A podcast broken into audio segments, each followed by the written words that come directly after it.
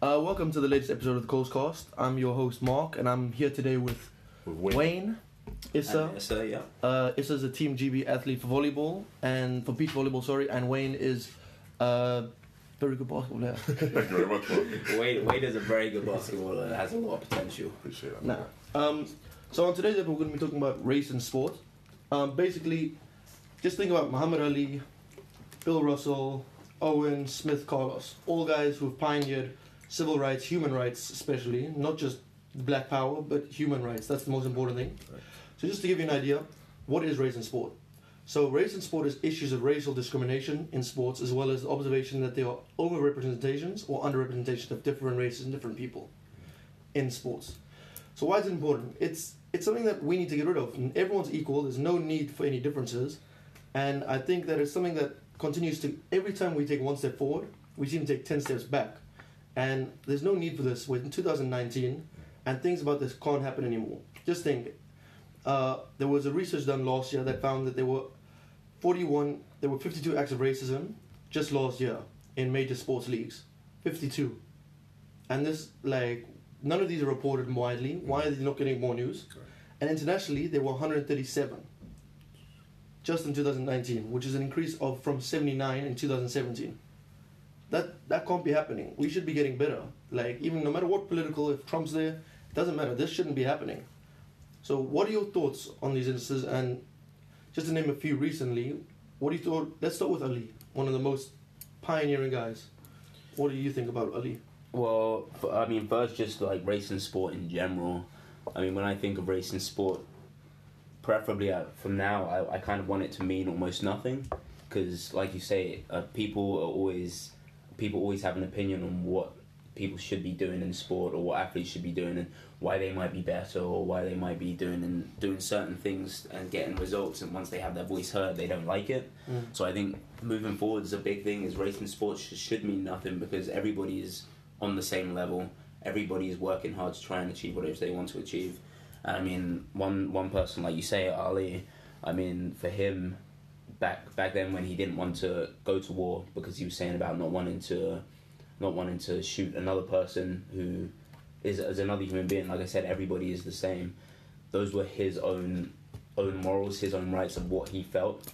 And because of that the public the public in the us they didn't agree. They didn't agree like they think going to fight for your country is the biggest mm, badge of honor i guess. Not, not even just that. Ali didn't want to go and fight for his country that he didn't feel was supportive of him, yeah. of his beliefs. He won the Olympic medal for his country. He thought he'd come back and be proud, and he was told he can't even sit in a certain restaurant because because he's black. Simple as that. Threw So- his medal in the high exactly through the through the medal in the waters. So he felt like, oh, I want to go out there and fight for a country that's not fighting for me. Right, I'm right here at home. There's problems at home here that I need to deal with, that we need to deal with together, rather than going out there and shooting people. I don't know why I'm shooting them in the first place. Exactly. yeah That's very i true. agree with you on that When you guys think of Muhammad Ali, what's the, what are the, what are the first few words that come to mind? What stands out about him? His bravery. yeah That, that I- man's very brave. Though he's heavyweight champion, he knows he's going to get taken away, but he stood up for the greater good, and he, he eventually got that. So a similar version of what Colin Kaepernick is doing. Yeah, like Exactly. standing for the people, but not doing it in an aggressive manner. It's like we're saying with Colin Kaepernick as well, not doing it in an aggressive manner, like a si- almost like a silent protest. Of He course knows you he's have gonna your lose. words. Yeah, you know you're going to lose. Especially that's the thing about today. In modern day, a lot of these cases. I mean, even though Kaepernick had to fight and plead for a lot for just for him to have a settlement, he technically, if you think of it, a settlement isn't a win. It's just you came to an agreement Yeah. and that's what's difficult to think about even today in the highest level of sport. It was the, it's still the same as it was back then with Ali. You're not going to win, but you're willing to put uh, you're willing to risk everything and put everything on the line just so you can have your voice heard. I mean, I think that perfectly leads on to st- protesting the national anthem that moves on to Smith and Carlos in the 1968 Olympics. Correct. Yeah. Right. Yeah, It's I one of the most iconic moments. I mean, Yeah. That picture. blood, that picture will fists. stand as immortal. It's crazy. I, I've actually the first time I ever knew about that was when I was uh, I'm gonna say 12, 13. Yeah. I have a older cousin. He's about I think he's about like 26 now, 27. In his so he's not even American. He's been to the US a bit and he has some relatives that are from there. And it was actually in his bedroom. He had that poster of them in black and white with um, their fists up in the sky. And obviously, people think of it as like a, a Black Power salute. But obviously, like Smith and Carlos came out and said, like I think further later on down the line, it wasn't a Black Power salute. It was a human rights salute. Yeah. and that was that's the crazy thing. It's like people think of it as oh, it's just black people trying to like protest and make a fuss, but really they were standing up for their own human rights. And I mean, for them to then be treated the way they were and get death threats and everything is it's not right. It was kind of like they had that power because they had won that on their own. Once once sports involved, once you're out there, even though the opportunity might not be the same to get there, but once you're out there, you have won that by yourself. So that's why they felt like this is our chance in front of everybody to prove, you know, to, to show you, And put this message across. that's the crazy thing. It like goes back to something that Ali said like a long time ago about how um, he the reason why he's fighting in the ring is not to not to just be the greatest and not to beat his opponent in front of him.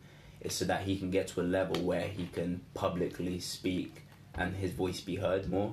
Of course, there are going to be people that don't want to hear it, but if you can reach that highest height, and like Smith and Carlos did at the Olympic Games, standing on a podium, which is for any sportsman, that's where you want to be. That's the pinnacle of your career. To be able to then openly speak about something cool, for, like for them, have their human rights salute sign up.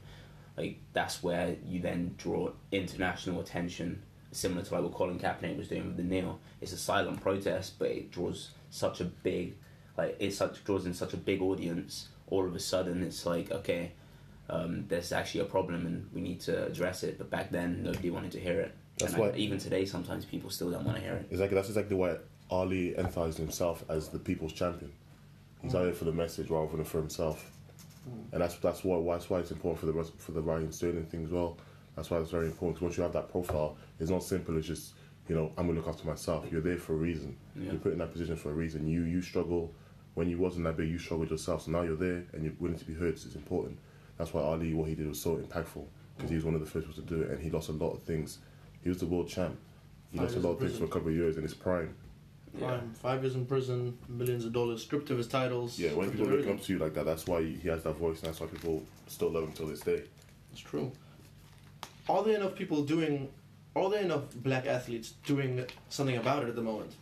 I mean, there are a couple athletes. I mean, that are making well more than athletes, LeBron James, but are in this new generation where racist slurs are coming back. Let's say, like with Trump over there, like he is having a major impact. Hate crimes are increasing dramatically. Mm. People have this, people have this pessimism on people of other races, Muslims, black people, any other people that aren't white. Just of why is this happening more now? Why why is Raheem Sterling one of the most influential, but he's still not doing much in a way? Yeah, like like Issa said, he Raheem Sterling himself found himself in that position. Well, uh, one of the major reasons why he's in that position, first of all, because of his talent, he has this big name, Yeah. and that's why it's such high profile. So, for example, I know I used to follow soccer back in the day. This guy called Emmanuel Frimpong. I don't know Oh, you remember. Frimpong, yeah. yeah, Frimpong, right? So he's, gone, he's, gone, he's gone out to Russia now. The man in the bench gang. He's been, he's been, he's been, he's been racially abused in Russia, right? And his voice can't be heard. He's told his manager. His manager said that's something you can't react to. That's what his manager said to him. And then he he, he got given um, a two match ban so a gesture. He, he he reciprocated to, to the to the fans, and there were monkey gestures, there was monkey noises, and the Russian FA told him. Um, there's not enough evidence for us to, you know, condone these people. And the same, that's that's the reason why a big name is what's important. So when, that's the reason why I was saying with Ali, once you get there and you have a lot to lose, that's why you have to we have willing to risk it. Yeah. Frimpong's willing to shout, to scream and shout, but his voice will not be heard, and because he's, he's in a country like that, and I feel like especially in countries where there are less black people, there are there are is more Yeah. culturally accepted. Mm, because there their, isn't especially because of their past Because of and the how cause. yeah. exactly. That's why you feel like you need that support for everyone, not just for yourselves in, in the country where you're you're. you're Raheem Sterling knows that if he speaks out, he'll be supported. Mm. He's more likely to be supported. But in Russia, I mean, they've never had they've never had a massive influx of different cultures. Yeah, exactly, They're yeah, pretty exactly. pure. It's, that's why it's one of the beauties of Europe. There's more influxes of different cultures, and America. That's why there's the biggest influx. But those countries in the east, they've never had that. They've never had that. yeah. That was never part of their history. So, them being further behind is understandable. yeah, It's still not acceptable. But even that, it, the fact that it's still happening on the west side, where we're meant to be developed, completely developed, shows that people, people, is it just naturally how people are, or are we being taught to be like that, or being For, for me, sorry, yeah, sorry to step in there. For me, it's definitely uh, people are being taught to be like that or brought up like that.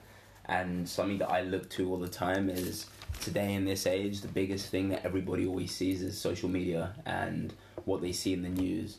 And if you look at it, I mean, this is just off the top of my head. I, I don't have like any facts, but from what I've seen, is um, a lot of the time, say if there's a a black killer or a black shooter, all of a sudden he's branded as a terrorist or um, like a crazy major threat to the society, whatever it might be. But then if you then have say a, a white shooter in a school, Mm-hmm. he's seen as a mentally ill patient, a mentally ill person, or he's just there's like they, or they just label him as a shooter. They don't label him as a terrorist. Social media and the news, I feel like they're the ones that they're the ones that are putting the information out there, and a lot of what people believe is what they see on like on these dif- mm. different media outlets, and because of that, they're being taught that potentially somebody that doesn't look like them, maybe like a brown person with a big beard, if you see them in an airport or anything like that, you, you obviously just become all of a sudden suspicious. That We've shouldn't been- be that shouldn't been be a thing. We've all We have all been there. I mean, I mean, it's happened to me where I've been stopped in an airport a few Yeah. times, even more re- like recently when I came back from a training camp in Cyprus like two weeks ago. Yeah, you say. I came through Bournemouth Airport, and obviously there was the recent um, terror attacks in New Zealand. Exactly. And I came through the airport, came through, everything was fine, showed them my passport, was literally walking out. I stopped to put my headphones in, started walking, and then two um, security guys stopped me and said, "Oh, can we take you around the corner just to uh, look for your bags and speak and have have a few questions for you?" I was like, "Okay, yeah, that's fine." Like I thought, okay, it's just a random stop and search Yeah. like whatever. But then I went round there before they even opened my bags. They were like, "Oh, why are you in Cyprus? Or why why you come to the UK?" And I was like, "Oh, I had a training camp, uh, preparing for the seasons, part of the national team, trying to qualify for Tokyo 2020." Yeah. As soon as I started letting them know that I'm an international athlete and I'm trying to qualify to represent our country, the guy didn't even open my bag. He just went, "Oh, it's okay, you can go." Just instantly, like there was so many other people around me, but picked me out of all people, and I, I'm pretty sure I was one of maybe two black people on that flight. Like everybody else was either white and English or really old white person, and it's kind of like they see something and then you think, okay, that person could be suspicious, and I'm like, all of a sudden you then find out probably there are other people that came through there that were more suspicious than me, but you decided to profile and single me out. And and back to what you were saying in terms of what can be done, what is it, whether is it normal, is it taught, or some things like that. I feel like there can be rules put in place, especially from a young age. Because growing up from a young age, sometimes it's oh, it's funny to make to make a, a joke about about this person's race. It's funny, and and you're young too, so you can't you don't know how important it is or how the impact it will have on that person's life in the long run. And but the person that does know is the manager, Yeah, is the club. The club they they grown they grown men, they grown women, they know exactly what's yeah happening. that's true. So I think things like policies, uh, rules should be put in place and stored to stamp it out early, and even educate the trainers, even educate the coaches, you know, the parents, educate everyone, let them know if a kid if a kid does something from a young age, he's known straight away that's not that's not that's not that's not correct, that's not all right. It'll be stamped out early. and not not even just racial slurs like even if it's something to do with somebody who's homosexual whatever it might be like those types of things Yeah, get said easily like reli- as- as- especially Yeah. even around religion those types of things get said easily like just slurs about it I know you've experienced that, Yeah. Oh, yeah. especially from young. I grew up in Wales, and there was there was racial jokes all the time. yeah But to me, I was young, I was ignorant, and I I just laughed off. Mm. And I mean, And my, I know my coaches laughed it off too. yeah Exactly, but is it more thing? Is do you think it's getting better because of the generation? Do you think it's that old generation that's still the last part where racism was really nearly a part? I mean, I know my grandmother. Not, it's different for her. Like Yeah. my best friend is black. Yeah, It's different for her. Like she, how she talks to him. She, she'll give me a hug, but she'll ha- shake his hand even though they've known each other for twenty years. Mm. Is it is it as that generation is going? Do you think it'll get better naturally, or do you think we still have to actually make a major push? Because I know those jokes happen a lot. Because Yeah. all the sports teams we've been in, just knowing I've been in a team with you, I know those things go on. yeah. How do you do you think just with the generation, with us, our generation, who's more aware of the climate, who's more aware of religion and more sensitive and that sort of stuff, do you think that'll help, or do you think it's not going to improve at all unless we do something specific about it? I feel like we we need to do something. We need to make a push, but then also at the same time, like we can always say, okay, yeah, like the people who lived through those different times, like some years ago, are starting to slowly go out.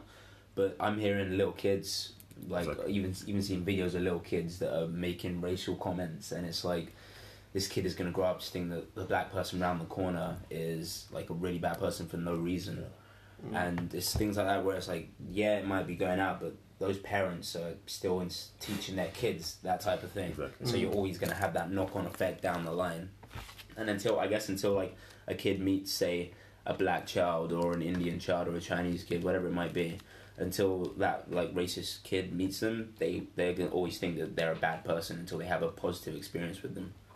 How can we how can we develop or start creating that little natural environment from a young age though? Because I mean I know just an example in the Netherlands where I'm from, uh, there is and I'm, I'm from South Africa just for all any listeners who don't know that. So I've seen both sides of it and I've been in the Netherlands. We have a holiday where there's something a kind of form of Father Christmas or the or the uh, Christmas man, Yeah. but his assistants are little black boys, little Okay. sli- and parents play it off that they just assistants who got dirty in the chimney when they came out the chimney, but that's from time when he had slaves who were carrying. It's called Sinterklaas, Sin- Sinterklaas. and there's major problems with that. But most, I know a lot of the generation like parent people above me. They all say, I don't know why there's such a big debate about it. This, they should just accept it. It's not like we're trying to be racist, Yeah. but subliminally, that's just building it up. yeah, Yeah. right. How do you how do you make that little culture from a young age? Like, for in let's go with England to start off with, because that's more a more of an accepting country than most other countries. Yeah. Because there's a good there's a good balance and cultural acceptance. How do you how do you build that up? How do you build that from a young age? I think, like I said, putting policies, putting um, a conscious effort into it. Because I, I don't think that there is that. That's not that issue is not being addressed at all when growing up in my school. Mm. Yeah. It's not being addressed at all. It's, if you get if you get caught doing it, that's when you get trouble. But you don't get told before you do it. Mm. They're not preempting. They're just reacting. Yeah, like they have policies against bullying and stuff like that, but they don't have anything against. It's some, It's kind of like a Being- taboo subject. They, yeah. they don't want to talk about it. To talk about. It. But it's something that needs to be talked about beforehand. Just you don't wait for someone to call someone something and then you react to it. 'Cause it's too Mm. late. It's been done, and they, they know. And even if the once it does happen and the punishment is not as harsh, it will continue to happen. Yeah. It's happened to me for for a long time until obviously I got to, to Oh. an adult state uh, or a little bit older where no one's going to say it to my face anyway. Mm, exactly. Yeah. But I don't know what, what someone's thinking. I don't know what uh, this certain coach is thinking. I don't know what he's reacting to. No, it's true, and I mean, like similar to you. I mean, when I used to play rugby growing up, young, younger, like uh, probably about the age of 12, 12 to fourteen. I remember I was, I was racially abused by a rugby player from the other team.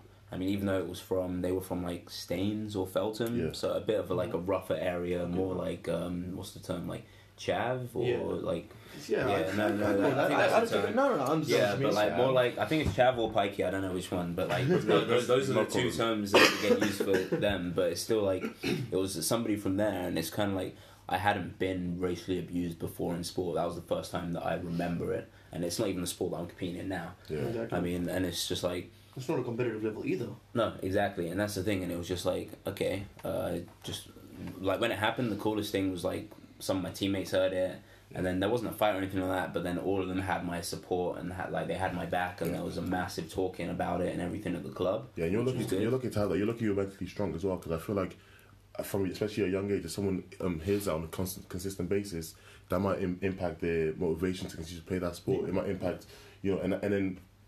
And then for, for some reason, for some unfair reason, that kid no longer plays sports because he doesn't be racially abused on the court or Yeah. on the on the pitch, No, It- it- and now impact their life in the long run Mm.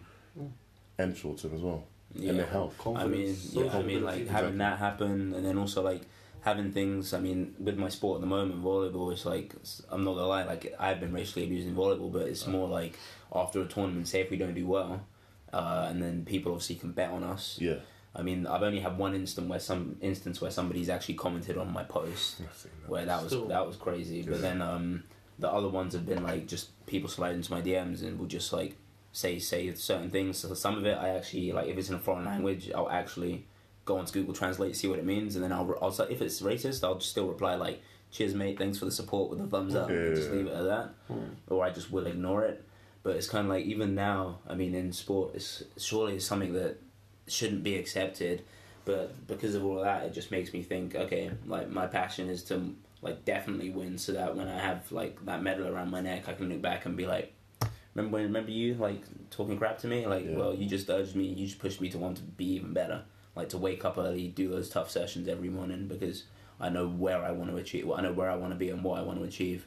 And if you have a, a mindset like that to be racist towards me, it's only going to get you so far in life. Yeah, you can't you can't let an ignorant person demotivate you at all. No, Drag you down exactly. at. But people who aren't as strong with you, how do they deal with that? Because he was saying like that can derail your life. Someone could be as talented as you, and have the work ethic, but just they had a fragile age when they're younger. How do how do we we need to combat that? Do you think the betting culture, like you said, is having a major impact to that? Like people, the fact like when I put money on it, I'm more emotionally More invested in invested, yeah, like. I might not watch beach volleyball regularly, or I might not watch rugby or football the whole time or basketball. But if I got money on it You're and someone does badly, I'm more. I'm like I got I have bad perception. Yeah, you, you you might have a bad perception of them, but why would their race come into um into into play Yeah, right you there? might start if, if that's something that you but- have in you, that's something you will have regardless in you. Hmm. It, if you're angry at a person, if I'm angry at a person and I want to fight them, their race will not come into me Yeah, as, a, as an insult, especially because they use it as an insult. They don't, yeah. you know what I mean? They say, oh, like, well, I'm not gonna say something, but like they'll say something, and then it's like you're thinking, how does me being black have anything to do with me performing badly? Yeah, what yeah. happened was I had a bad day, technically passing, or I couldn't see anything with my vision on the court, so I was spiking into bad areas. What does that have to do with me being black? Oh, And it's like- yeah, and, and you're still the best in the country anyway. So yeah, and it's like, you okay, rid of one. you want to keep, you want to keep talking about it, or do you want to like figure out what actually was the problem? Yeah, I don't think I don't think the betting culture is at all to blame because I feel I feel like if that's something you feel is a negative towards that person, that's something that you will bring out in that in that situation. Situations bring out what you truly think. yeah. Mm. So that's what will happen. I agree with that. So if, you if can't it, look if it to blame. you, then you'll say it. Yeah, you can't look to blame. Oh, I'm, I'm passionate about. It. I'm sorry. I was just angry that I was just angry for the moment. Sorry, bro. No, bro. You Yeah. you really think that and you said that because that's what you had no filter. That's the thing. I've, I've heard somebody somebody who was a friend before uh, drop the N word like at somebody from um, it was like we were watching football back in the day, and I was just like, wait, what? Yeah.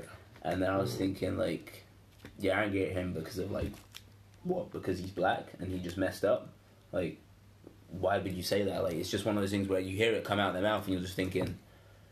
What made him like? What prompted him to say it? And then from there, I kind of just started fading out and not not speaking to that person Mm. again. And now, I mean, that's a distant memory. It's just not a calculated moment, and, and that's just what he truly thinks. Yeah. I'm- You're thinking I'm hanging out with this one of my boys I'm hanging out with like from growing up at a young age or not even young age like 15 16 Mm. Yeah. and it's like all of a sudden he drops out and I'm thinking maybe I'm hanging out with the wrong person I have a question. Does the mystique of that word have a, have an influence? Because black people can say it to each other more freely, and they can also say it to a white guy like that's so forth, so forth. But does that mystique make it uh, more tempting for white people to use or other races to use? Like they kind of want to be able to use that, or that why do you, why is that word? Why do you guys still use that word that has such bad connotations from from a white person to a black person, Yeah. but between black people it's more accepted? Shouldn't that word kind of be removed out of it because it's all of the history behind it? I think it's so widely. It's one of those things that's so widely used. It's perceived differently by so many different black people. So many different black people tell you, yeah, it's very difficult to address. Some some people black black people tell you, I'm not offended by it at all. But I feel like other people feel like they should be offended by it because they've been told they need to be offended by it. So I feel like it, technically it should it shouldn't be used at all. If if it if it impacts. If it's that, because we know the impact of the word, we know the history hmm. behind the word. So why would you, why would you want to use it? Hmm. So when I hear people say, "Oh, why can't I say it?" Why do you want to say it? Hmm. yeah I mean I think So- I, I, I agree with Wayne on that as well but I also think something that doesn't help where it goes back to like social media and stuff if you if you look at um, video clips of I mean I watch I watch the NBA a lot basketball players use that word to each other all the time, and these are like high profile Yeah. athletes and Role obviously models. yeah role models for some. And if you, if some kids hear them using it, all of a sudden they're thinking, all right, if they can use it to other black people, then surely I can do the same. And it's Mm. like fine to say, but then like Wayne said, I mean, some people it really offends, some people not so much, and it's one of those where because it is quite a bad word. Yeah. I mean, and there's so much history with it. It should be one of those things that you just completely abolish, but some people use it in a sense of like brotherhood, almost like to be Mm. close with somebody. But I don't see how why they should want to use it. I don't know how we're gonna rein the control back from that word. It's, it's been used so widely, and and it's the same thing. Like, why, why would you want to? Why would you want to use it? It's kind of like if there's two girls like joking around, like, oh, bitch, bitch. Yeah. Like, I'm not going to go to my sister's friend like, bitch. Like that's not. No, That's that's not It acceptable. You know, there's certain words that you just you just can't use. It's, it's offended. It's offensive depending on who it comes from or like the context or like Yeah. you know your relationship with the person, things like that. But there's something like like I said, it, it's been so widely used, it's so interpreted differently by different people that Mm. it's so difficult to. But then would that be one of the wa- ways that we can also start improving it? Because we, white people hear that word a lot around like, let's say in, you can see in NBA, you hear it a lot, you see it a lot. Would having more control on that word from for kids in young age like be helpful? And let's play music like that That's music, the the music culture does not help at all. That's I mean, yeah.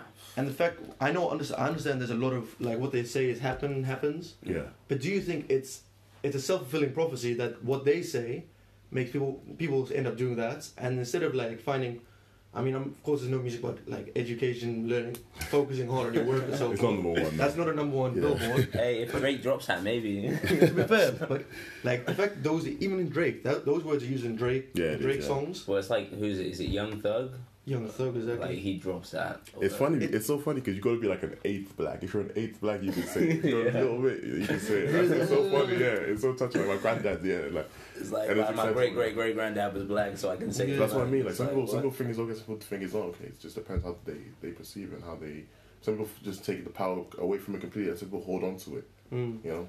I mean, yeah, like for me personally, I'm one of those where it's like, and I said to you, I mean, it's like when people have racial slurs towards me in like an aggressive way or a negative way, I'm just like, okay, cool, Mm. thanks. Like, I mean, I've moved on from it, and obviously, I, I hope other people would too. But you, Yeah. like you say, some people it still hits hits them hard. It hits them hard if Mm. somebody says it, and especially if it's somebody from another race that says it. Of course, it's in an aggressive manner. Yeah. But my mindset is always just like, what are you trying to get a reaction? Because if anything, if I try, if I react, then I'm going to be the one that gets worse off for it. Yeah. Mm. Exactly. So what's the point? Mm. I mean, I've just a, just a question out of the blue. What is the most influential music artist in your life? That if you had to say two black artists who are the most influential in your life, who would it be? Because maybe that that that has a major impact. Because just think like, if, we, if not, even if we look at fashion now, when a lot of people that I've talked to, when they see a black guy in a suit or that he's very closely dressed, like how you'd see a middle-aged white man, yeah. They suddenly associate him as a lot higher. When you Yeah. see like you see like let's if we look at Allen Iverson and what his what his impact on the NBA was Mhm, and his absolutely. fashion and his, his cultural icon, like it, I can understand why some people think like I'm not really who I want to chill with because they look a little bit the wrong word thuggish or rough. Yeah. But do you think that helps? I mean, you should be able to dress how you want, because there should be nothing. If, like how you dress is like, you can you can build your identity on how you dress. But do you think that doesn't help either? Because we need like you need to start from a, it's a bottom up approach. Exactly. Like you can't every part of it has to change if you want to eliminate it. But that's basically like setting a reset switch on the world, Yeah. and that's something Mm. that the only way that's going to happen is if we go into another dark age and like everything gets destroyed, basically. I Well, mean, Do you think Obama had a really good impact on racism? Do you think that's why the that's do you, do you think si- since Trump's come in is why we're seeing that sudden upturn, or just that it's more visible that we can see that? Because think- under Obama they did decrease.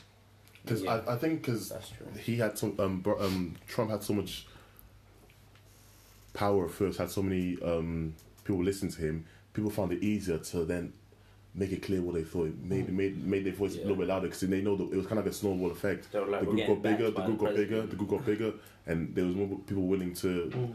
To you know who who wouldn't do it first. So that's why that's why it picked up in terms of the hatred thing, in terms of the racial thing, and that's why I feel like it was it was, it was a snowball effect because it got it got bigger and bigger, didn't it? Like we didn't think it was serious at first. We we, we thought it was a joke over here. I feel like Trump running, okay, that's a wrap. Like him Yeah, and and then, and then he would say, and he would say crazy stuff, and then one or two crazy people would be like, "Oh yeah, I agree." yeah. And then with the more people they're in in that group, it's easy for you to jump in there Mm. without without feeling, having consequences. Professional That's the thing. I feel like a lot of people who are really racist, like, and want to be outspoken about it, it's because they don't have a lot of other stuff to. It's like with hooligans in football. Yeah. A lot of them don't have a lot of stuff going on in their life at that time, and they're just thinking, "I want to be feel a part of an, a group, feel a part of something that's grown." A family. And yeah. yeah. and I think that's why some of them jump on that bandwagon to be like, you know what, I'm part of a group here where we're, we're backing a leader who wants to become president of our country, and that's why, like you said, that snowball effect of more and more people jumping on it. That's why it blew out of proportion, and that's why Trump's now It's what a- in his third year, second year, something. Then like he's up for re-election Yeah, next year. Yeah, yeah, that that ain't How, happening. but then, how do, how, do, how do you think? I mean, the fact that the role model or the epicenter of the United States, the person who defines the United States, can tweet about narcissism, Yeah. all that stuff on a daily basis, and then he can say, "I'm using social media as the modern day presidential, as the modern day president to make America great again." Like the fact that these words can like people are scared as well because people are afraid of what's the future's gonna hold yeah. and everything, like harnessing their fear. I mean, do you think this? What do you think the, the long term effects are on all these kids? Like schools, they said that the, they were, in a survey of over ten thousand teachers, they found that the hate crimes were increasing in terms of verbal harassment by quadruple what they were in the years before. Yeah. Like that is a number that you can't really define. You can't like you can't quant- quantify the long term effects. And I'm, I pray that they actually they see the light. Basically, is what I'm saying. They, they, see these stats and they see that this can't go forward, and hopefully we'll see next year what happens. But that is that is very scary. You're you are correct. That's very scary. It's kind of he's made it a bit more acceptable to say crazy things. Mm. 'Cause he's the president, and everyone's like I said, is President seen as what one of the most powerful guys on the planet. mm, it's easy to jump into a hate group. There's already hundreds of people there, rather than being the first one to jump on there. Because you're the Mm. first one to jump on it, you'd be looking around for that's It's everyone. scary Yeah. But you'll Being jump on this seamlessly. But Trump was happy to be that one person, and then Yeah. everybody's jumping in. But he was already Donald Trump, though, wasn't he? Mm. Yeah, but because he because he then like like I say with media and different media outlets, because he then had a bigger platform to reach such a wide. I mean, he Mhm. probably could have with his money, but nobody would listen. They would have thought it's just a rich like white Yeah. guy, whatever. But because he's running for president, he's on a an international platform where everybody is going to hear what he says. And that's why he can say these crazy things, and he, he knows for sure whatever he says, there's going to be someone on, in, maybe in the Midwest or somebody on the East Coast or the West Coast, whatever. I'm not like picking a certain No, area, yeah, but like anywhere in the yeah. US that will be like, I agree with that guy, and you know what? I haven't got anything else to do, so I'm going to follow him around and have like racial slurs or things to say against women or thing, Mm. whatever it might be. I'm gonna go to his rallies and Yeah. listen to his I mean, just think like I remember when it first started, you used to like used to like, wow, what is what, what is he saying? But now when you scroll through your Instagram or Twitter or whatever, it's just like you see, you're like, oh, it's just another yeah, one. Yeah. And then that's that, and that's subconscious. that. Like you shouldn't like we shouldn't like whenever we see that. Like I know people are too sensitive nowadays. Mhm. Like they can't even take a joke. But aren't we just reinforcing it again? And just to move to move that slightly along, what what can what is he gonna what can we even do about it anymore? There's nothing like he. How do you repair that? Like what do we do about even fans, for example? Like fans are coming to these games and they are tweeting it because they think that if Trump can tweet that on Twitter, yeah. what's he gonna do? I think the thing with fans is they are easily able to contact to get in contact with the players, right? Mm.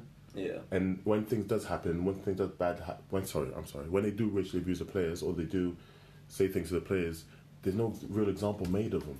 It's just oh, this fan did this, this fan did that. It's like, oh, he When- gets banned from going to the stadium again. Yeah, but who Okay, is he? Cool. Yeah. Like, nobody knows the You, person. you gotta have a, you gotta have a fear to say something to a player. You gotta have a fear to racially abuse someone.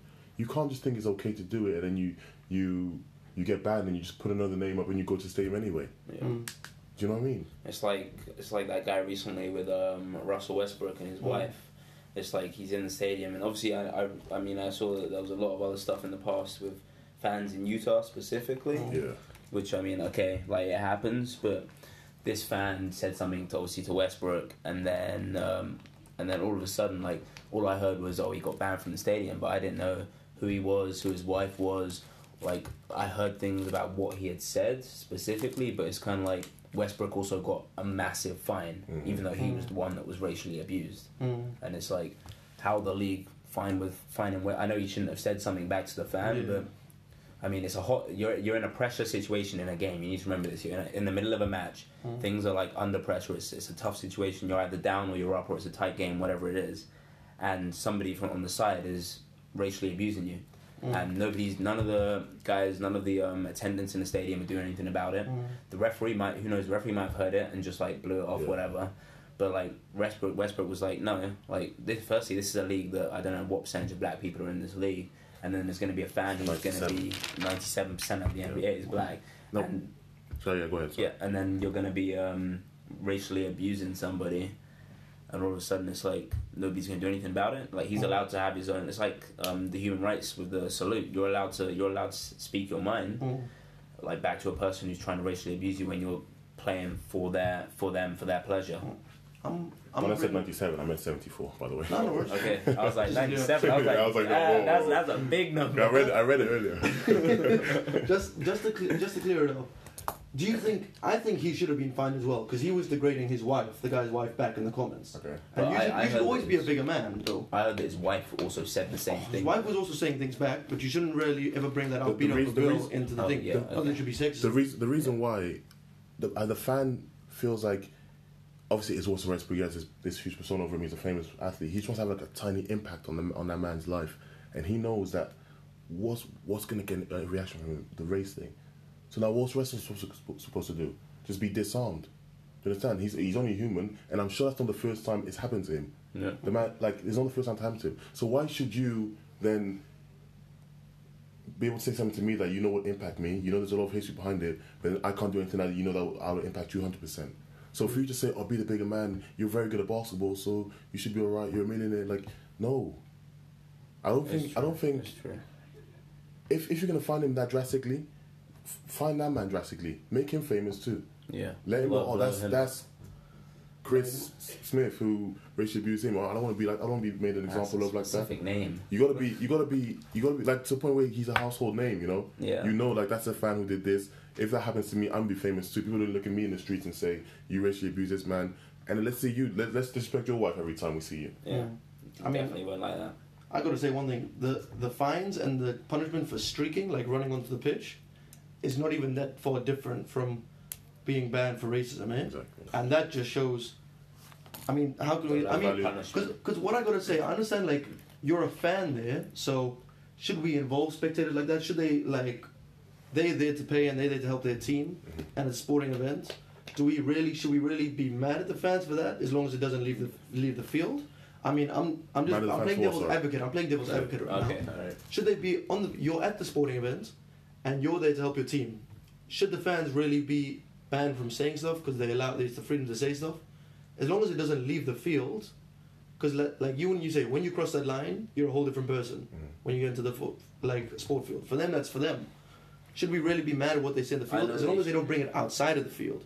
I know that they're allowed to heckle, but obviously there's certain limits as to what you can do. It's like if we if we then go down a different route, okay. Say if um, a, like Russell Westbrook's daughter, he has a daughter, right? Daughter or son? No, he has I a son. son, He has a son. son. Say if Russell Westbrook's son ha is battling cancer, and then a fan starts mentioning that, like shouting that to him. Yeah. It's like, what what do you expect him to do? If anything, he's probably going to jump into the, into the crowd and do Mm. something. But because it's race, obviously, it's like it's a touchy subject. But say if his son's battling a disease, Mm. and then a fan's bringing that into the game, like where does it end? Where what is the limit of okay? They can say certain amount of things before it becomes too far. Because Mm. like you say, some players are take things to heart more. Yeah. It's like I, I saw something with um I can't remember which player it was, but somebody said like in a in a in training they can talk to one player in a certain way and then talk to they have to talk to another player in a completely different way because they know that one person is going to take it to heart and another person will fire them up to compete even Mm. harder. Yeah, because we because we know obviously in the NBA, in most actually most Mm, professional sports, there's predominantly the management, the ownership is predominantly is predominantly white. Yeah. So if, if anything does happen racially, that man can't then tell Westbrook, oh just re- just relax, it's okay. Mm, Like he doesn't know. you there, be the bigger man. No, he hasn't experienced that. He hasn't grown up experiencing that. Yeah. That his his ancestors hasn't grown up experiencing that. His mother hasn't. So how can that man then come and tell you, oh just just be the bigger man? Just Mm. yeah. it's like, 'cause you live through this all, all the time because as well? Westbrook, West, Westbrook, he's out there because he's the most talented person to be out there. He's he's because he's out there because of his talent. He's not out there put in his position because he can deal with racism the best or he Mm. can be racially abused. No, it's not acceptable. You can't then make it acceptable. You can't tell a man how to feel about such a topic because you're not in his position. Yeah. Mm. And it's it's like how you said. I liked how you said before about making that person famous who who racially abused him. So it makes it. I, sorry, it just made me think of um, when Sterling was racially abused by that Chelsea fan, Mm. and his photo went publicly, and they spoke of his name. All of a sudden, this fan is now complaining, saying he lost his job because of Yeah. this. And I'm like, well, you shouldn't be racially abusing somebody. Yeah. Like if you ra- and then because they blew that up, all of a sudden he loses his job, his life changes. That's how it should be. Mm. I mean, personally, I feel like if, if you do something on that level that bad, you should be treated like a criminal. does it also do the adverse? It's like with school shootings. The bigger the school shooting, everyone tries to trump every tr- school shooting. I know it's a very bad example to bring up. The fact that you'll be made famous and you'll become like people will know who you are makes people want to do it because they want to do something worse to get even there. Because some people get pleasure out of it. Like, do you think it's also making a, f- making an example out of them will actually make more people want to do it? Well, if, I mean, if they then decide to put the video online of them being executed, then I'm pretty sure they won't want to do it anymore. I think it's damage limitation as far as that. 'cause you're saying there, there are some people, any any, any term to Yeah. punishment, and it's, there's so many people in this world that people are going to react differently to it. But I'm guarantee it will stop more people than it will encourage, Mm. for sure. Because how many people? Because so many people, if you're close, if you're in a good seat, a stadium, you must have en- enough money. You must be doing right for yourself. You know, Mm. so you're not trying to, you know, you're not. You find out this man loses his job because he called Raheem Sterling this and that. That's not fun enough to lose your job No. and your family can't eat. Yeah. It's very true. It only it only encourages the losers, and you know they can do what they they can do what they want regardless anyway because they're ignorant and not willing to listen anyway. That's true. It's very true. I'm going to read out a quote by Kareem Abdul-Jabbar, and I want to just hear you guys' pure responses to it and what you think. If it makes sense, does it hit the notes? So Kareem Abdul-Jabbar said, "To white America, the history of U.S. sports is a rising graph of remarkable achievements of physical and mental strength. To Black America, it's that, but it's also a constant timeline of attempts to silence the voices of African Americans." When when you hear that from one of the best players to ever be in the NBA, he's been through, and he was in LA, which is a place that's usually meant to be a Big market. big market, one of the nicest places. Does it? Do you do you kind of like feel connected to that? Do you agree? Do you feel like This is pretty much exactly what Le- what happened to LeBron, wasn't it? Was it Donald Trump that told him to just be an athlete? Yeah. Nah, it was. Um, Nah, what was it? Or, uh, Trump said something along those lines, but it was also the a news reporter, a female news Oh, it was that, said, sorry, yeah. Just shut up and play basketball. Yeah, or it's something just like yeah, that. show and play or basketball. something like that. And I was, I mean, yeah, that kind of for me hits it on the head. That hits the nail on the head because it's like you see these top level athletes that are constantly being like they're basically told to just play your sport and don't get involved in other bigger things. Like don't have a voice basically. And LeBron and other athletes, you'll see like they're they're they're a pioneer for what top athletes should be doing. Like LeBron making that school, you know, back in Mm. Akron, Ohio, was Yeah, it? yeah. And it's like those are what that's what top athletes should be doing. But then like what Kareem said is they're basically being si- they're trying to be people are trying to silence them every single step of the way, and it goes all the way. If you look through, it goes all the way back. I mean, you probably find a racial problem that's happened at high level sports with black athletes yeah. every single year since way back. But it shouldn't just be LeBron now who has the most to say. He shouldn't be the most. Ha- he shouldn't have the most to say because he's the most talented.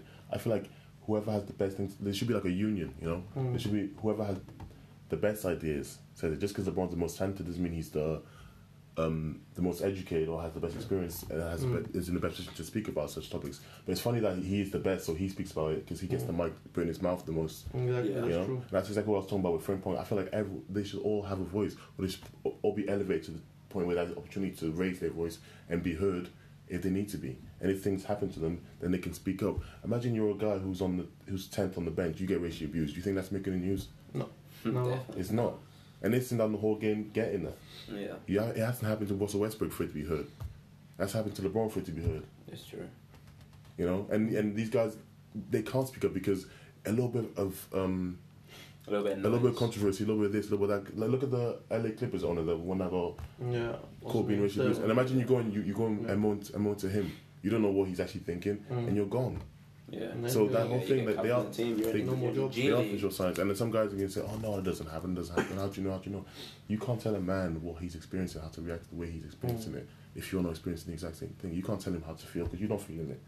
Mm, how do we? How do you think we bring more black coaches or black managers, black owners to these leagues? Because you can't. You don't want. You don't make it like feel like it's a hand me down. Yeah. But they got to earn it. But how do how do we get that little balance in? It's a tough one. It's a very tough That question. I've debated many hours. It's even like that lady in the with basketball still, like the lady who's um, one of the assistants for the Spurs. Mm. Like it was a big deal that she like was an assistant coach for the Spurs because she was female, Mm. and it's kind of like that's something that frustrates me. Is even with black people in sports, if they go into a managerial role or an ownership role, they people make such a big noise about it. Mm. and it's even on like a smaller scale. Okay, I love our university, like I, I like our university without a doubt. But then um, I saw a post from somebody on Facebook, basically going crazy about how um, two years ago was the first time we had a black president elected in Subu, and now the whole um, staff Yeah. next year is black. I knew that would And happen. I know, but I I'm kind that. of. But for me, I'm like, I- why are you making such a massive? No- okay, it's cool. Like, Mm. say congrats and stuff, but you're making it out like black people have never done anything in their like they've just been born or something.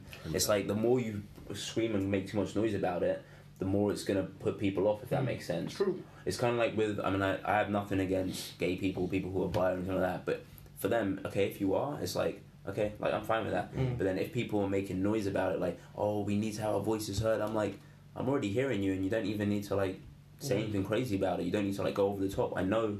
Wrong Like audience. that You, you need to. You need to talk to like. You need to go to the heart of the problem. We're not Yeah. the problem. Like we're there. Exactly. Like I'm happy, but it's like don't go crazy about it because if anything, like that's what's gonna inform more people to think, Mm. wait, no, this isn't right.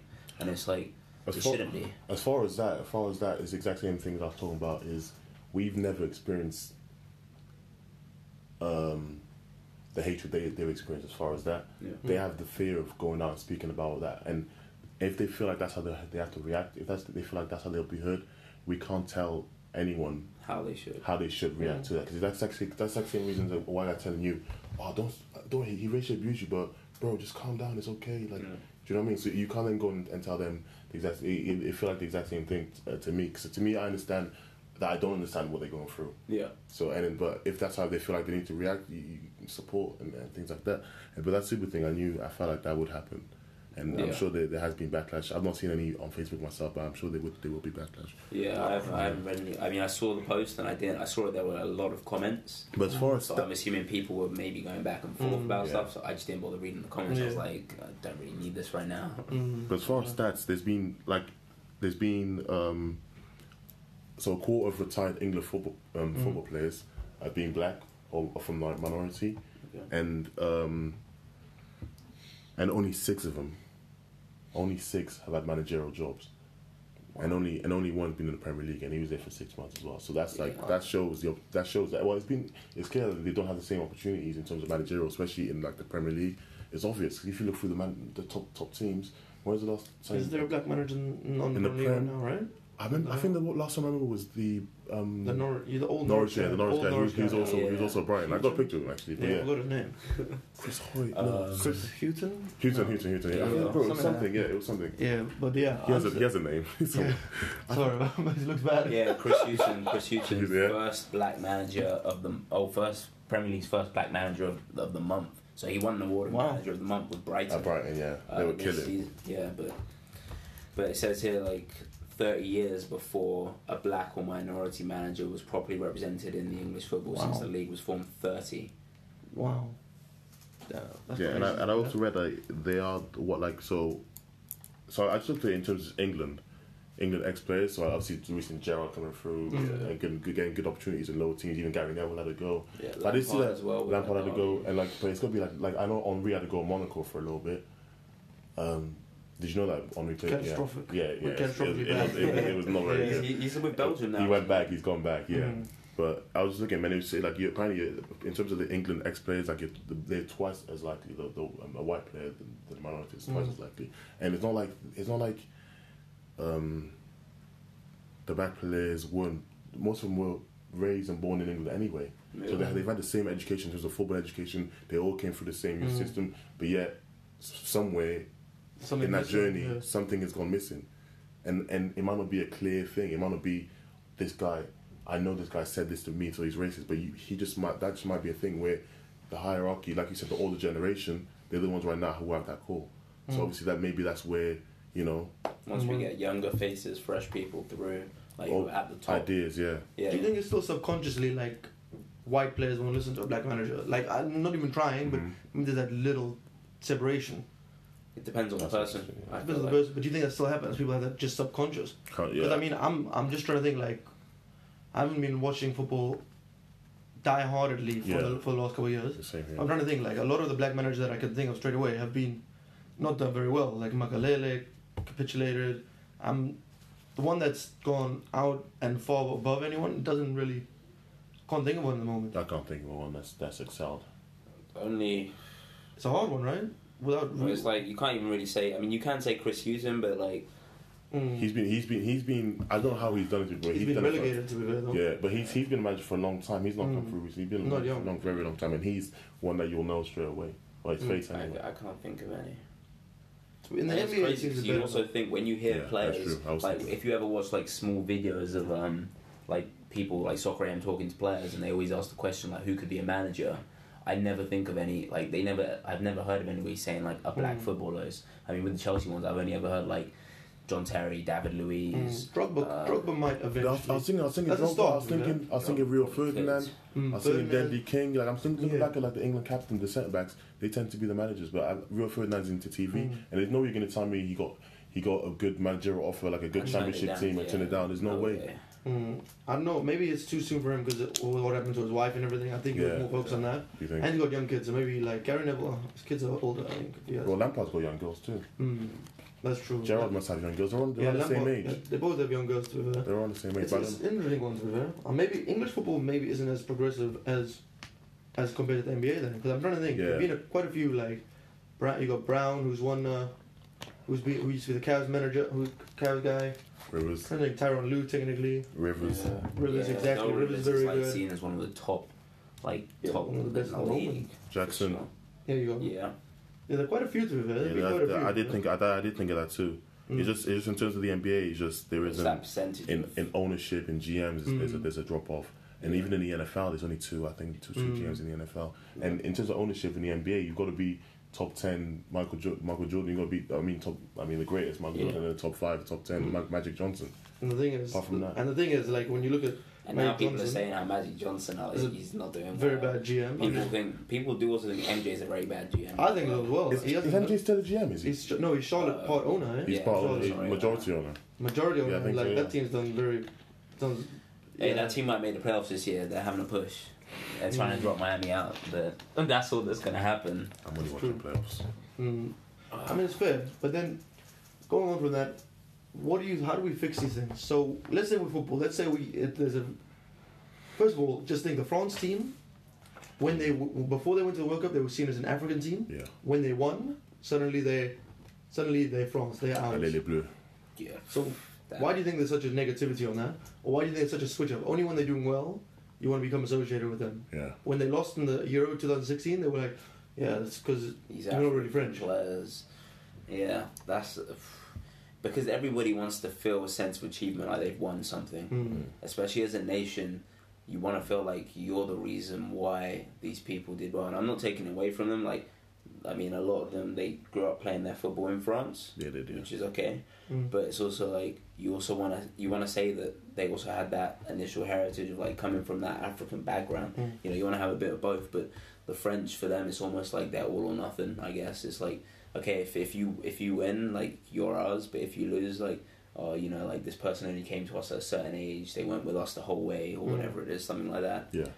And I don't want to say it's French people because I know a lot of French Mm. people who are great. But maybe it's it's a culture in sport. Mm. That's true. In my head, fans like that aren't real fans. You don't. You you can't celebrate with someone who the whole time you know, he, regardless whether you win or not. If one, okay, so they have won and they claim, they claim him now, but they know deep inside they don't accept him. If Mm. they're willing to say that afterwards, they don't accept them deep inside. So Yeah. it's to them, it's not a real win to them. No. If they if if if they had they lost and they, they start saying those things, then it's not a real it's not a real win to them. And they know as it would be if that team were all French born, you know, white men. Yeah, but I mean, I, I agree with you on that for sure. And it's like I can even say, even though I'm not at like the highest level where I want to be right now, and like where where I want to achieve, what I want to achieve in the next two to three years, mm.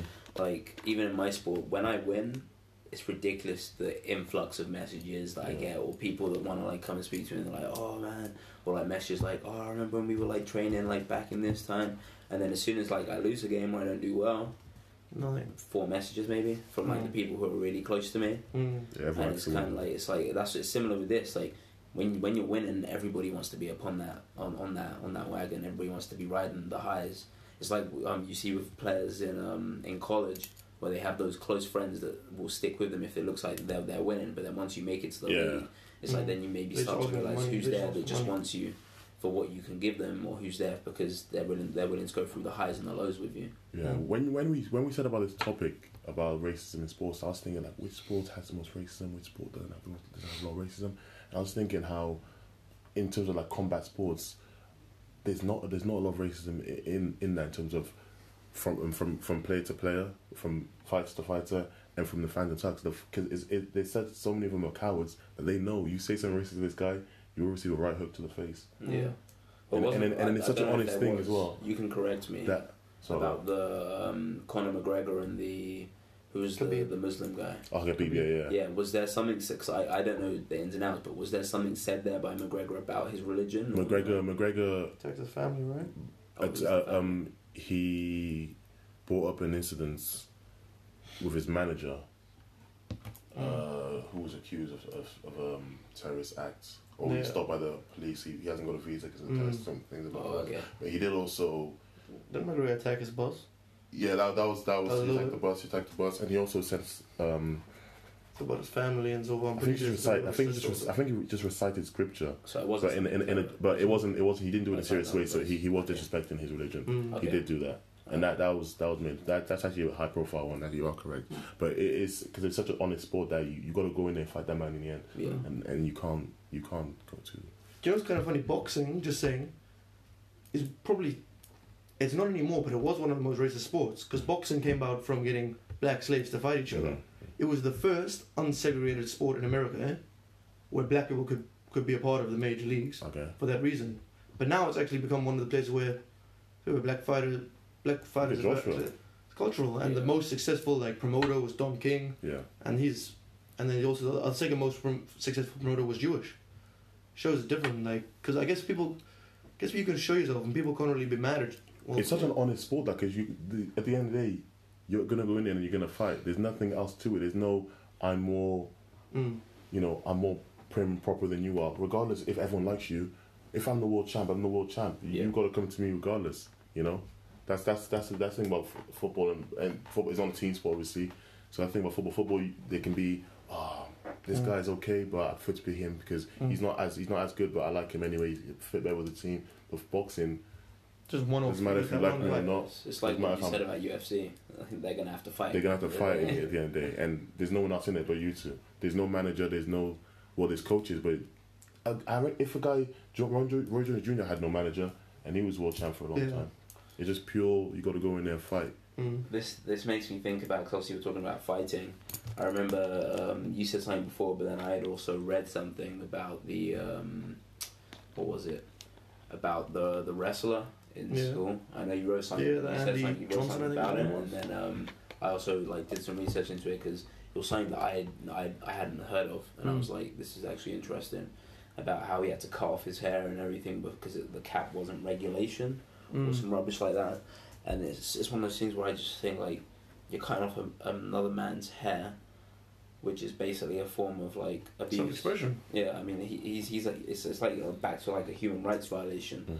It's like I shouldn't have to cut this off, and I, I read deeper into it, and it was based. Somebody said something about how the referee that told him to cut his hair. Apparently, he had been suspended a couple of years ago for using a racial slur against another referee Really? and competitor. Yeah, That's and I'm then all of a Once it's- sudden this comes up, and I'm just like, well, I mean, if he's been, if he had been banned for it for a little bit, I'm pretty sure his, his thought process wouldn't have changed of what he thinks of, of whether it's black people or Asian people or whatever it was. So why is this man still allowed to then go and officiate fighting? It's true. It will, it will come. Like I said, it will come out if it's in you. If it's in you, it will come out. And if Mhm. you're not educated enough, that's what you will. That's what you will think. For me, this is like a, this is a second strike. He should have been strike You one should, and yeah, out. it should be done. But then, how do you think we fix it? How do we? How do we? Let's if we go if we're going at like a top down, bottom up, or trickle down effect. How do we fix it? And is it possible to solve within our lifetimes or within the next ten years? Let's go within before twenty thirty because I think that's that's a good time because it's not going to go away within a year. That's near impossible. Mhm. But do we do it by physically having classes in school about it? Because I know like when I did religion classes, like nothing against religion, I'm religious. Mm. I wouldn't listen. I'd just be bored. I'd talk to a friend. Mm. When you do those kind of classes, do you even listen? And should we make stadium bans like for a month? Should we? What do we do to the clubs? Do we permanently? Literally, they all lose points Mm. because how we have to make sure that it's so important to them, on for just for them and then also for the players that this stand out. Because players say it happens the whole time. Yeah. Yeah. I think in terms of, you definitely can't punish anyone but the person who has done it. Yeah. because like you said, some people are weird, man. Some people are crazy. Some people will just people just want to have an impact on people who are famous. They just want to have like a slight little change in their lives, and and that'll be their life so because they haven't achieved anything themselves. You know, for them, like, oh, let me go and let me go and say this to this person. Let me go and you know, hey, what? Let me just go and say this person, even if I don't even mean it. You know what I mm. mean? So I think from in terms of I think in terms of how the best way to change it, I think from like the grassroots level, Mm. right at the Yeah. bottom up, because it's still there's still problems there, and those problems will continue to grow if you don't just eradicate them straight away That's true. there are there are still problems there. So I think from a very very very young age, because we experienced this ourselves, like there was oh there was jokes and stuff, there was things I was seen as acceptable that if I was as intelligent or you know a bit more advanced as I, as I am now, as a kid I would I would, I would eradicate it myself. And to me, when that happened when I was younger, I just thought oh I, sh- I should be angry with this, and I, I just used to just fight over it, Mm. you know. Because I imagine you weren't. You were more at a white dominant school, right? Yeah, More- more, white people. Yeah, I was in Wales. Mm, I was in Wales, yeah. yeah. So I played rugby on an all white. There was in, actually in my rugby team. That's what I mean by.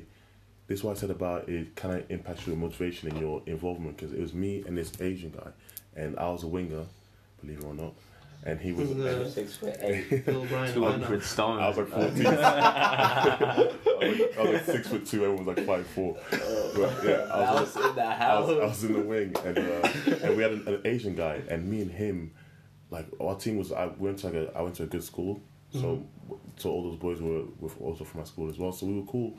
I was, me and the me and the guy was cool, but me and but the rest of the team, like they, they, it was clear they weren't friends with. us. And my mum recently told me that one of the parents said to him, said to her, sorry, said to her that he grew up he grew up in a place called Grangetown, which was predominantly black, and so he was always speaking to him. But he said that he, he clearly said to my mum that his wife doesn't like it. His wife doesn't like the fact that he speaks to black people. He doesn't like the fact that he's speaking to her right now. And in my head, I was like, that's crazy because he's even willing to accept that, to and he's married. He's married to her, Married to and, her. and, and he's not. He's not he's clearly not educating about. her, He's not. If it was me, I'd be like, "Come here, let's talk to." Yeah, I'll be taking her along and being like, listen, Yeah, let's- like black people are not a problem. Like any race, they're human beings. And me- everyone is the same. Treat them the same. Just to finish my point, it was me, me and my friend, me and the Asian guy. We we had to stay together. We stuck together, but he was weak. He was mentally weak. He quit in the end because You can handle no, yeah, no one was involved in him. We got to hotel rooms. They would all be in one room. Me and him be chilling in the other room. It was crazy, and um, uh, Two man party. Mm. I quit. I quit as well in the end, just because it was too cold. It wasn't. Yeah, no. It's too cold. I understand that, I understand that. Couldn't handle that British weather. No, I understand that one. Uh, it's it's difficult, like, um, because part of me is like the way we're gonna move away from it is let's just let's just try and stop talking about it. Let's stop making it such a big thing in the news all the time. Part of me is like that, but then another part of me is like we need to educate people, like you say, from a young age. The way that we have um all these talks or like people going into school to speak about mental health, nutrition, things like that. Because I know in my in my primary school we had somebody come in talking about your five a day, fruit and veg, uh, staying active, and Yeah, all and that it's crazy because at a young age like that as well, they have such a big impact on you to the Yeah. point you even remember it till the day. Mm. Yeah. Can No, you imagine? I still remember a lot Can you imagine? things It, to. it, mu- it must have an impact. It cannot. It cannot have a negative impact. So the mm. importance is consistency. Although the changes might not be as drastic as it was a couple of years ago. Obviously, a couple of years ago there was there was way bigger problems and the changes were more drastic. Just because you're saying, "Oh, I'm seeing the changes are slowing down," what, you don't just give up and say, "Okay, that's fine. We'll have, we'll have the, you know the odd races." Yeah. because because consistency will lead to results and, and, and it will eventually happen. So I, I do feel like continue to do these things like exactly just like you said you come in here you talk about nutrition you know you come in here have a talk about you know Race. race Mhm. have Well, talk about the that's- but then importance of the diversity the importance of things that you know different cultures can bring to you Mm.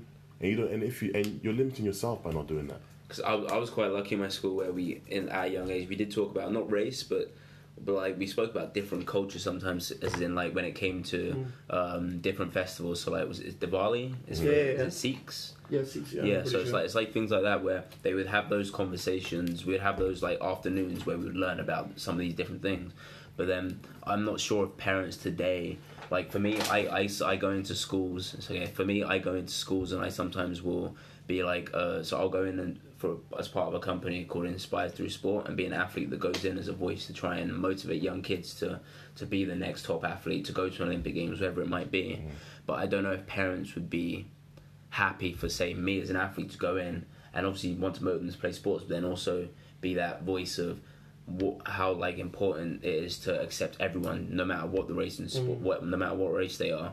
And I, I this just it comes from parents because at, at that young age, I'm talking sometimes kids that are in reception all the way up until like year 12 year 13 like Yeah. college. So I, I go into schools i go into like nurseries primary schools secondary schools whatever it is and you have to try and inspire them to play sport. But are they going to want kids who are in year one year two to be talking about race? Mm. I mean, obviously they probably won't know a lot of it, but uh, uh, do you think the kids will be sat there and the parents will be happy for them to be like, mm. "Oh, this this is like what happens," and you should be obviously you would tailor it depending on the age, Yeah. but I, I don't think a lot of parents would be Mm. happy for students to be for their young kids to be learning about that type of stuff Mm. because they think they're so innocent or whatever it is. Mm. Like they, they don't want to even speak to them about the birds and the bees or whatever it is. Exactly. Like that ain't if you know, help the as in first like you know what I mean by that. Yeah, yeah, of course. okay. Making sure, making sure, making sure. Some people don't know what No, that because, no, so what you're saying is the the image, the message you're putting across is only positive. So there, there could be a young black black boy that could eventually, if you hadn't been there,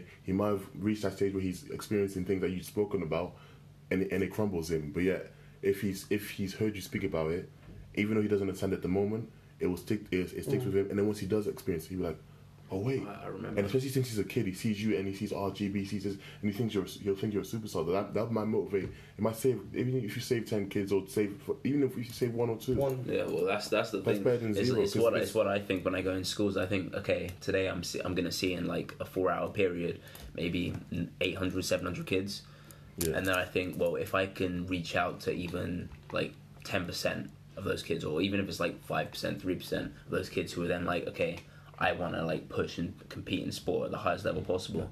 That's still a large number, Mm. and I agree with you. Like, if I mean, I think you should be having those talks about race in schools because even if you reach out to a couple of them, like you say, they might go through an experience and then they're going to remember this, and that's that's the biggest like motivating thing from it from going into schools. But it's it's a, Yeah. it's a positive message about race that can mold someone's future. So I don't see Yeah. why why parents would not why would they be against happy that. And if they are against But then that, you also think why are people being why are people still being racist then today? It's like Mm. yeah, I they should know. we've mainly focused on white on black, and I want I have a question about that. I have a follow up question on this. yeah, Do you think a white teacher or a white, like let's say we get a white GB athlete, can come to a class and talk about racism and have an impact on a black student or any other student of different color, race? Do you think it has in as profound an impact? Do you think it's possible? I Or- think I think it's possible, but I think it, it depends on how open minded that student is. Mm. Because I know that when you look through all the history books and everything, most of the um, most of the acts of racism have been against those who are black or of different ethnicity. But I feel like a white person who believes that racism is is wrong and they wanna they wanna portray that message to other students, I think that could potentially be more powerful than Mm. just another black athlete or another black person going and doing it. Mm, helping the white kid, like white kids seeing Yeah. a, a white role model saying Yeah. that exactly. Yeah, also helps them. I think yeah, I think I think you are correct in something. And I, I'm sorry, and I do think, especially if, if you're young and going through a struggle, you want to see someone who has gone through that struggle and managed to come through it, rather than someone who you feel like can't relate to you anyway. So you, you, you then feel like, you know, you're just here for you're here for another reason. Mm. You know, like um, I remember I saw the barbershop where LeBron was saying that when he was in high school, he he just thought, you know, I don't I don't I don't mess around with white people. I'm here to do my work. I'm here to get what I, what I can from them, Mm. and that's kind of perception he had from from them from, um, about them at, at a young age. Yeah. Because he didn't he didn't understand. he saw all the negativity about it. Mm. So obviously, if a, if a white person does come into a a um, predominantly black school and they feel like, what do you know about being called this? What do you know about this struggle? You you and then they're Yeah. gonna assume that your life was easy anyway, especially if they've gone through the struggle and they see white people in that kind of Because in I hear kind of people life. speaking like that today anyway, like as in, well, what do they know about what's what we've been through and things like Yeah. that. But but uh, things like this do happen to others as well. Like say if there's a white person, it's- it's like that person who's with um the whites, like in the rugby. You were talking about the rugby back at home, Okay. and it's like, okay, let's say if it was roles reversed and it was a white dad with a black mother. People, he's gonna also be going through the abuse that she would, not to the same degree, Mhm. but because he's with her, his some of his friends might not agree upon that. Mm. So yeah, I mean, it can it can also be roles reversed, but a lot of people sometimes wouldn't think that. Mm. I mean, yeah, just that's a good example, for example. Yeah. But also, like playing basketball, for example, white guys playing basketball. What's the stereotype that they can't jump, they're gonna be shoot, Yeah. not yeah. athletic? Do you think the fact that you guys, people, your a lot of your sporting successes are automatically predicted just because you're black? You sh- that you can jump faster, run, that you can jump higher, run faster, more athletic. Do you ever feel insulted by that? Um, I, I wouldn't say. uh, well, Sometimes I wouldn't I wouldn't say insulted. I mean, when I go away, I do have people sometimes question me, or they're like, "Oh, you can jump high, like you're athletic because it's in your genes, like you're born with it and stuff like that." But I always do make a point to be like, "Yeah, but I also work my ass off every single day, so that yeah, I know there's a certain range that God's given me, but I can be I say if I want to jump like an extra five to ten inches, I can put in that work to increase that much. Mm. It's like okay, there's something that I can do, but I do know that if I put in the work, I can make that even better. Mm. So I always let people know that yeah, you might think that I was born with it, but that like I mean, when I was young, I used to be, and Wayne's seen it as well. I used to be a fat kid Chubby when fella. I was young.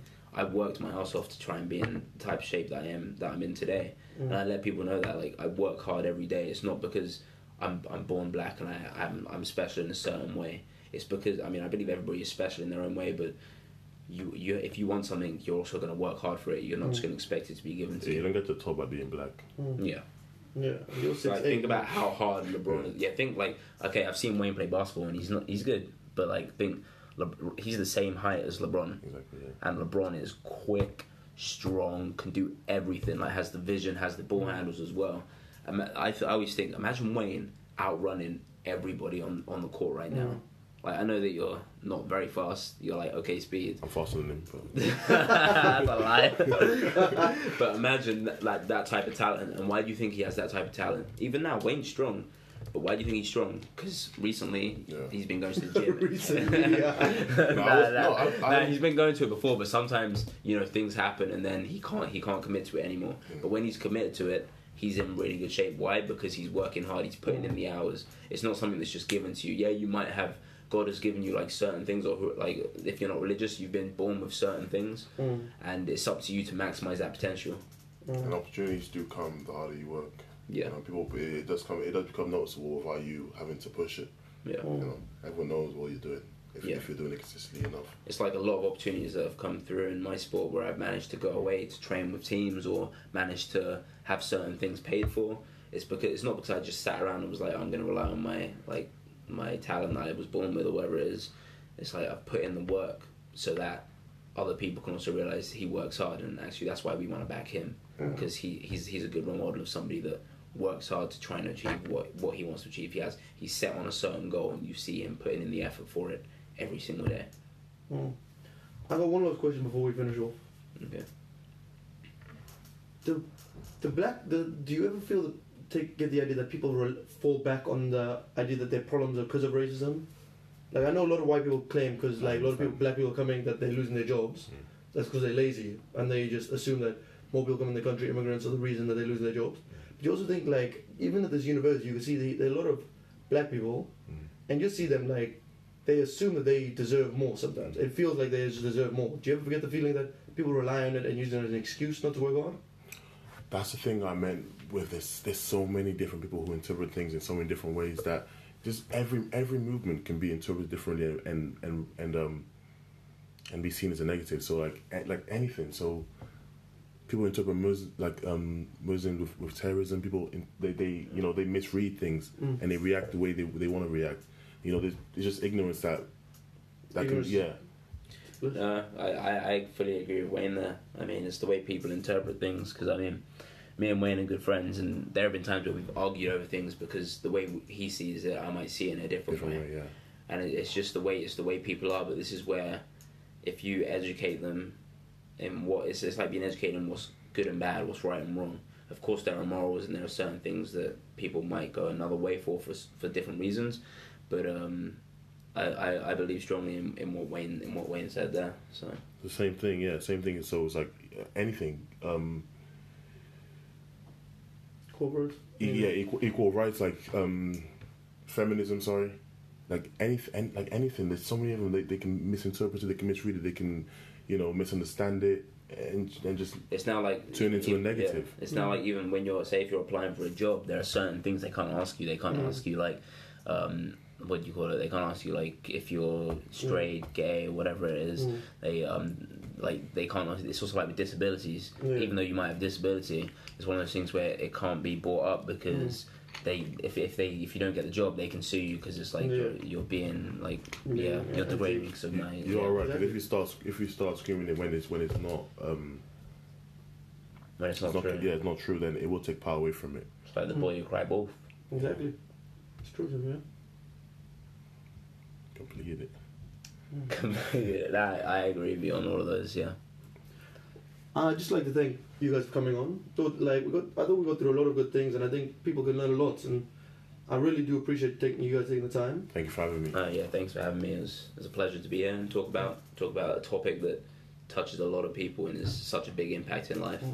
And uh, it's a good luck on your on your training in the coming months and with your qualification for the next Olympics. Thank you. And uh, win. Good luck In with life. basketball. You need to win the championship. good luck winning the championship this year. I appreciate and uh, it. Thanks for listening to the last episode of uh, the Cowles Cast, and we'll see you all soon. All the best.